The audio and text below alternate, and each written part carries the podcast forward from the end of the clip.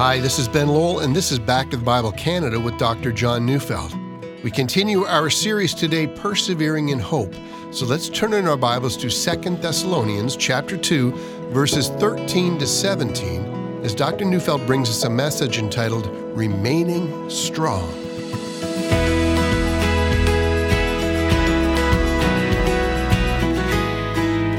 Every one of us has moments when our courage fails us, when we have this overwhelming feeling that we just can't go on. We face more difficulties than we can imagine. Everything hits us at the same time, and we feel that we're staggering under a heavy load. The Bible tells the story of a man named Job. Just his name, Job, reminds us of pressure and suffering. Job faced a crisis. In fact, it was so severe that he went from being the wealthiest man in the world to being penniless. Then every one of his children died in a freak storm. His marriage was severely stressed. He and his wife were in conflict. Then he lost his health, and finally, his friends turned against him. People who respected him in the past now mocked him, and so he suffered a loss of status. The Bible records him as saying that he simply wanted to die. His courage failed him. He, he couldn't face the world anymore.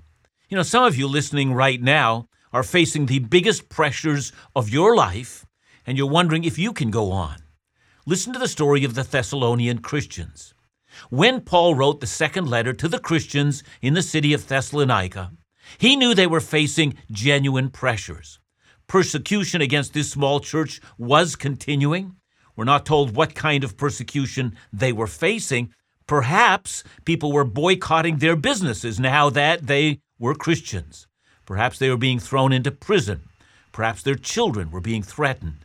So Paul reminded them that Jesus was coming back one day, and in that day they would be comforted.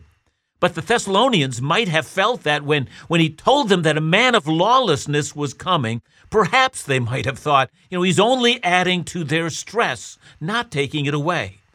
That is, Paul was saying, before things get better, they're going to get a great deal worse. Years earlier, when the prophet Daniel learned about the man of lawlessness, the Bible tells us that he was appalled. One can only imagine how the Thessalonians felt.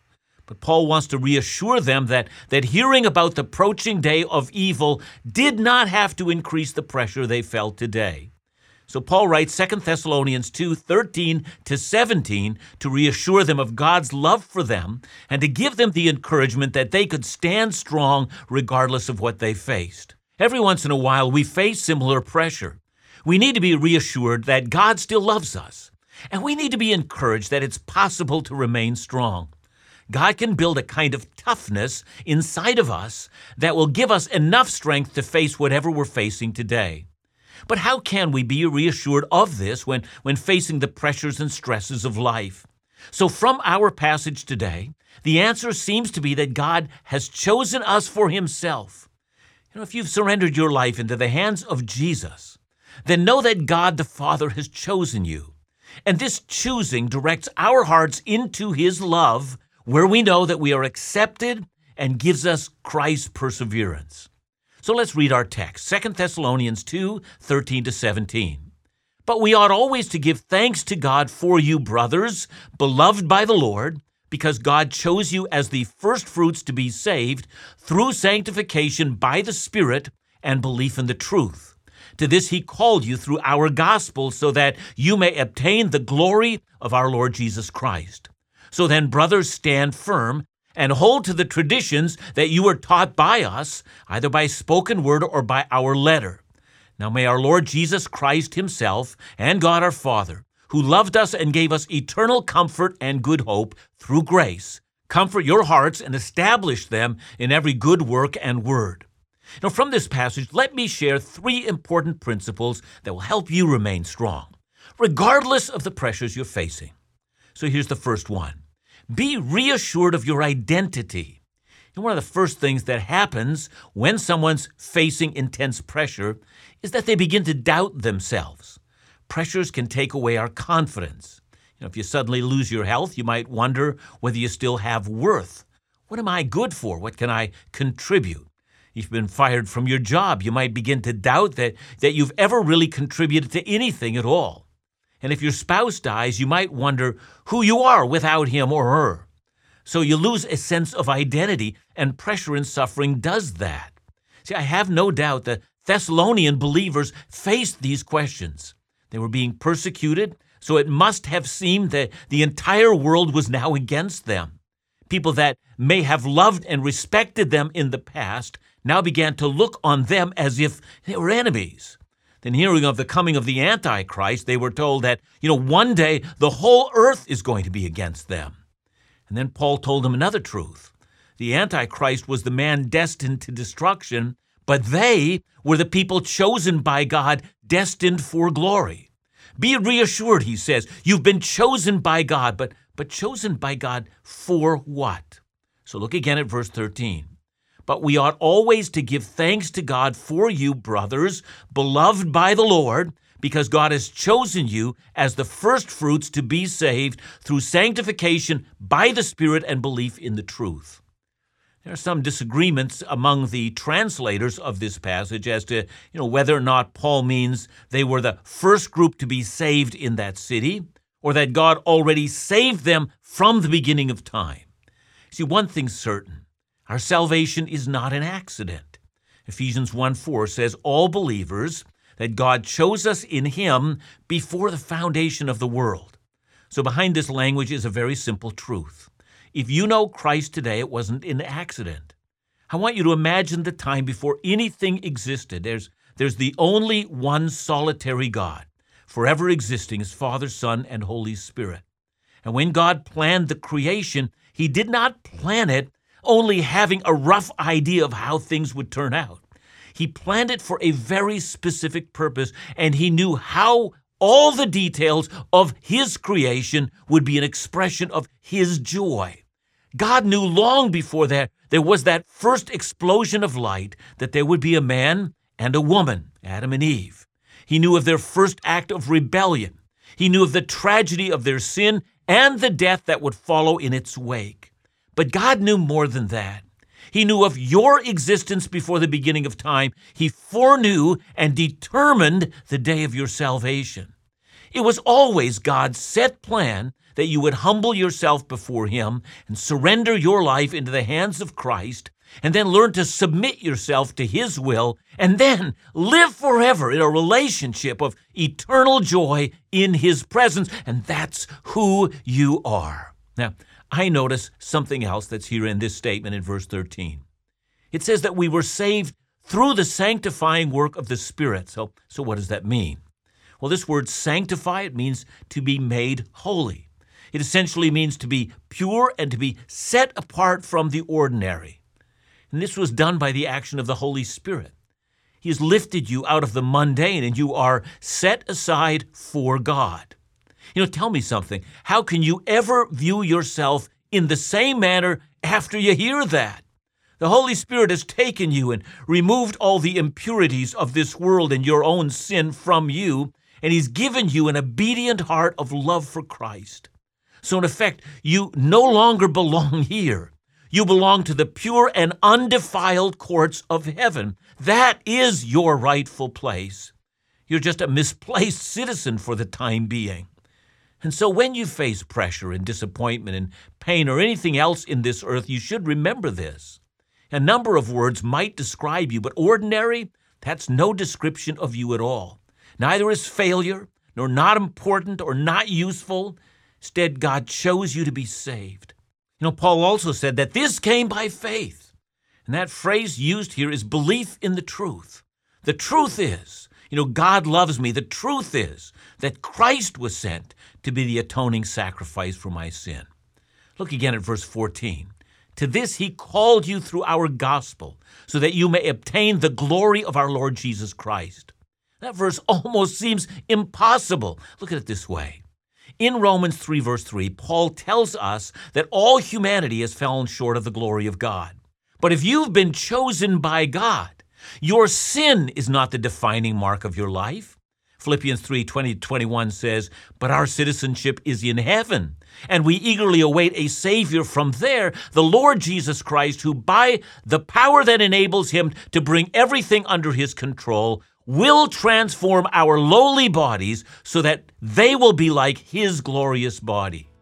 One day your body will be raised to be like Jesus. It will never again be subject to weakness. It will share all the glories of his body.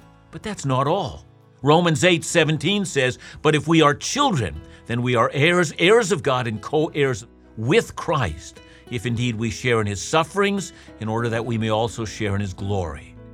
That quite frankly means that all that belongs to Jesus now belongs to us with the exception of his deity. And behind that language is the language of inheriting the riches of heaven.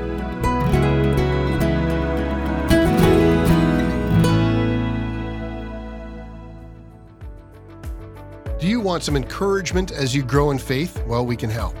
Our beautiful Back to the Bible Canada 2021 Growing in Faith Scripture Calendar is available to you free of charge during the month of October. All you need to do is visit us at backtothebible.ca or request your copy by calling 1 800 663 2425. And wait, there's more. To help us help more people find hope in Jesus and discover the Word of God, a few generous ministry friends across the country have provided us with a $50,000 matching donation for the month of October. That means for every dollar you give this month, it will be doubled dollar for dollar up to $50,000. To give a gift, become a monthly partner, or request your free 2021 Scripture Wall calendar, visit backtothebible.ca or give us a call at 1 800 663 2425.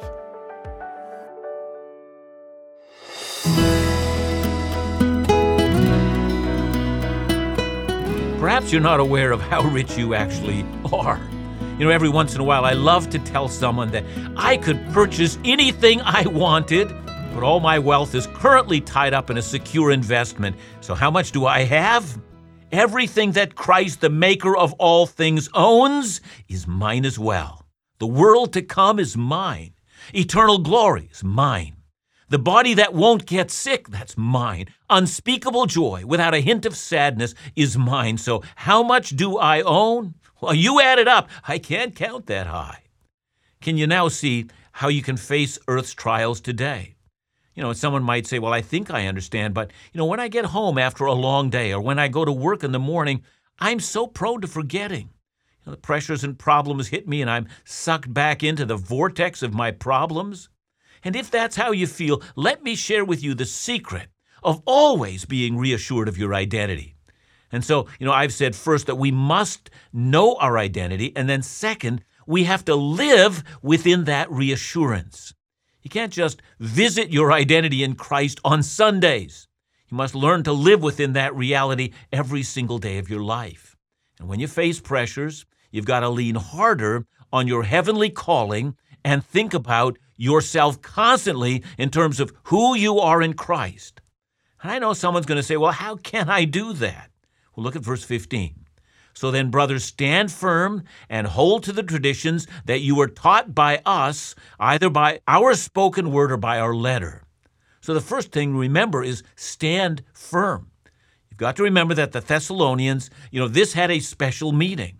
Not only were they being persecuted, but also, certain false doctrines about the Lord's return had begun to surface in the church. Some of them had become unsettled. They'd become alarmed. They were terrified. A rumor had surfaced that the day of the Lord had already come, and perhaps they thought, you know, God has forgotten them in their persecutions. Some of them began to panic. You know, perhaps all is lost. Perhaps none of the promises of God were for them specifically. Other people were inheriting them, but they were being passed by. And Paul responds by saying, Look, stand firm.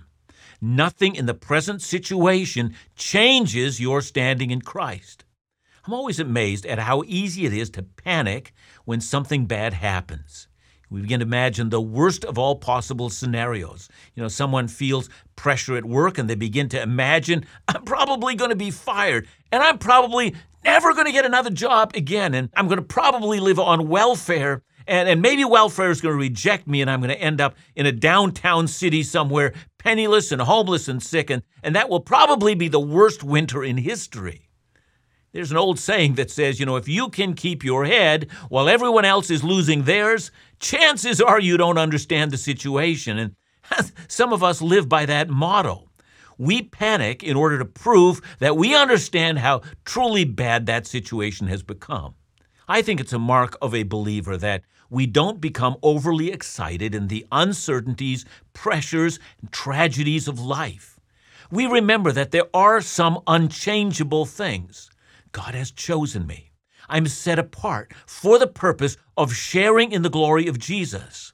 If that's true, we must stand firm. But still, someone might say, well, how do I do that? And here's the answer hold to the teachings of Scripture. Look again at verse 15. Hold to the traditions that you were taught by us, either by spoken word or by our letter. Let me ask you this question How well do you know your Bible? You know, many years ago, when I was still in my 20s, that's a lot of years ago, I made a commitment that I would, at very minimum, read through the Bible every year. Over the years, I've come to realize that my thought systems have been altered year after year as I have come into an deepened relationship with this book. Let me give you an illustration. When Kathy and I were first engaged, I was living some 300 kilometers away from her. And I visited her every week for 13 months. Let me tell you, I came to know every tree and rock along that road. I knew every turn and pothole in that road. I traveled that road so often that I could see it in my sleep. I've taken the same attitude toward the Scripture, and so should you. The Scripture is that road that leads me to God. I love traveling it because I find the love of God when I do. I've come to notice the places, the people, the events, and the lessons I should learn.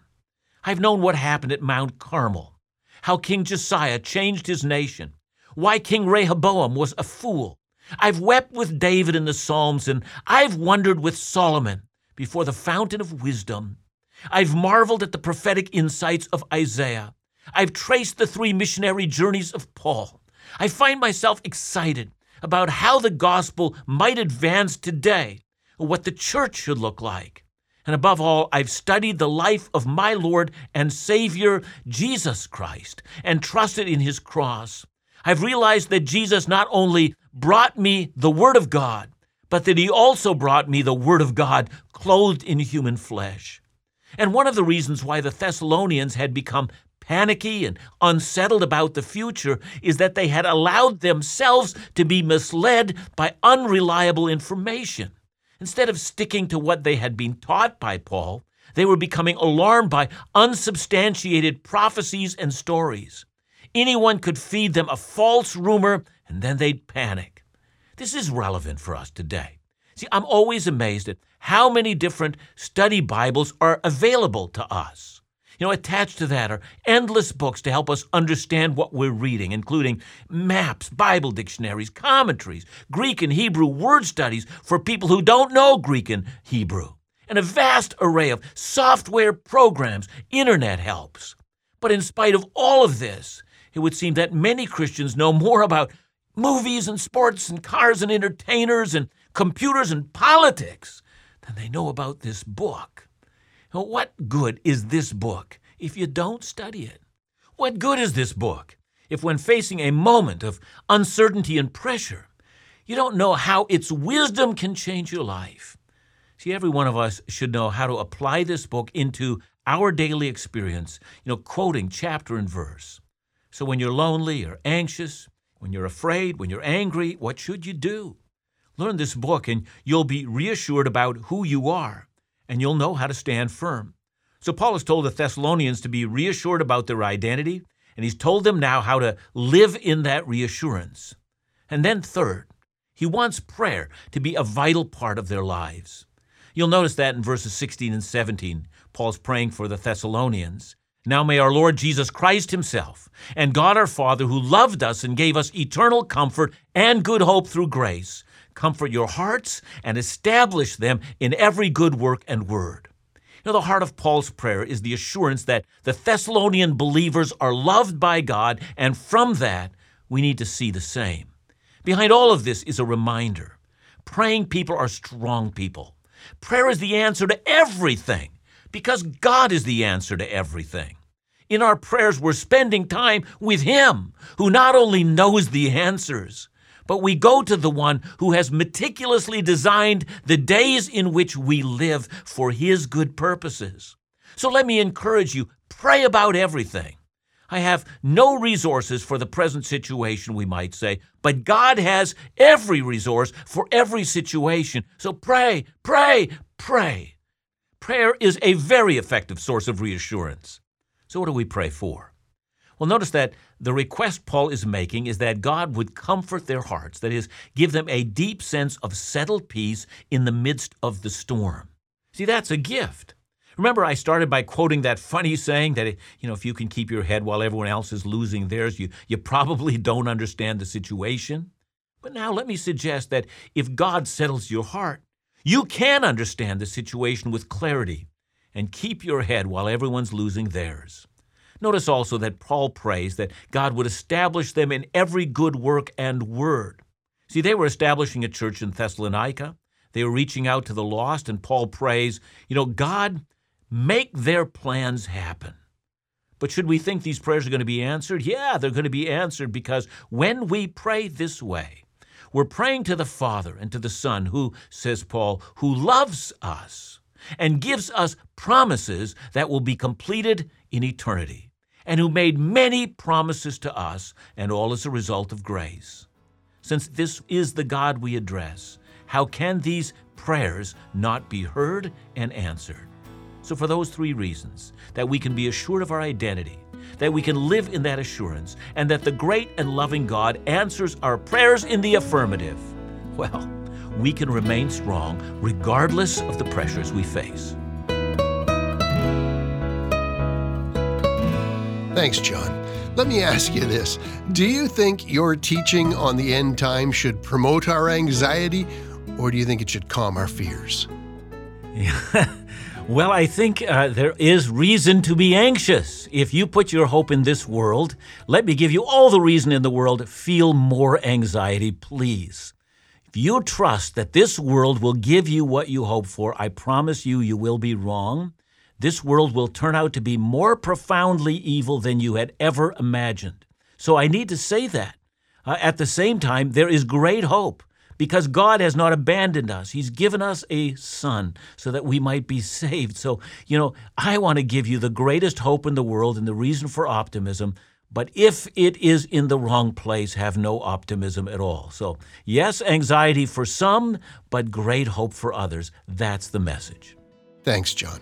And remember to join us again tomorrow as we continue our series, Persevering in Hope, right here on Back to the Bible Canada. Bible teaching you can trust.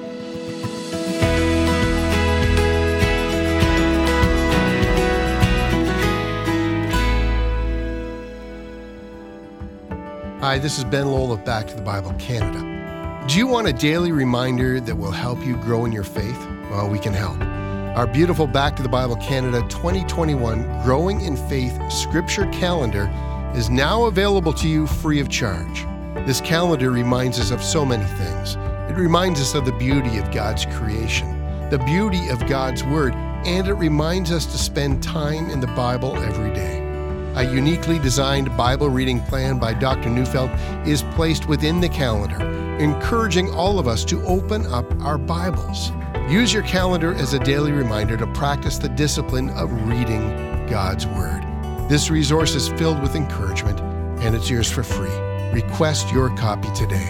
And perhaps consider a gracious gift to support the ministries of Back to the Bible Canada. Call us today at 1 800 663 2425 or visit backtothebible.ca.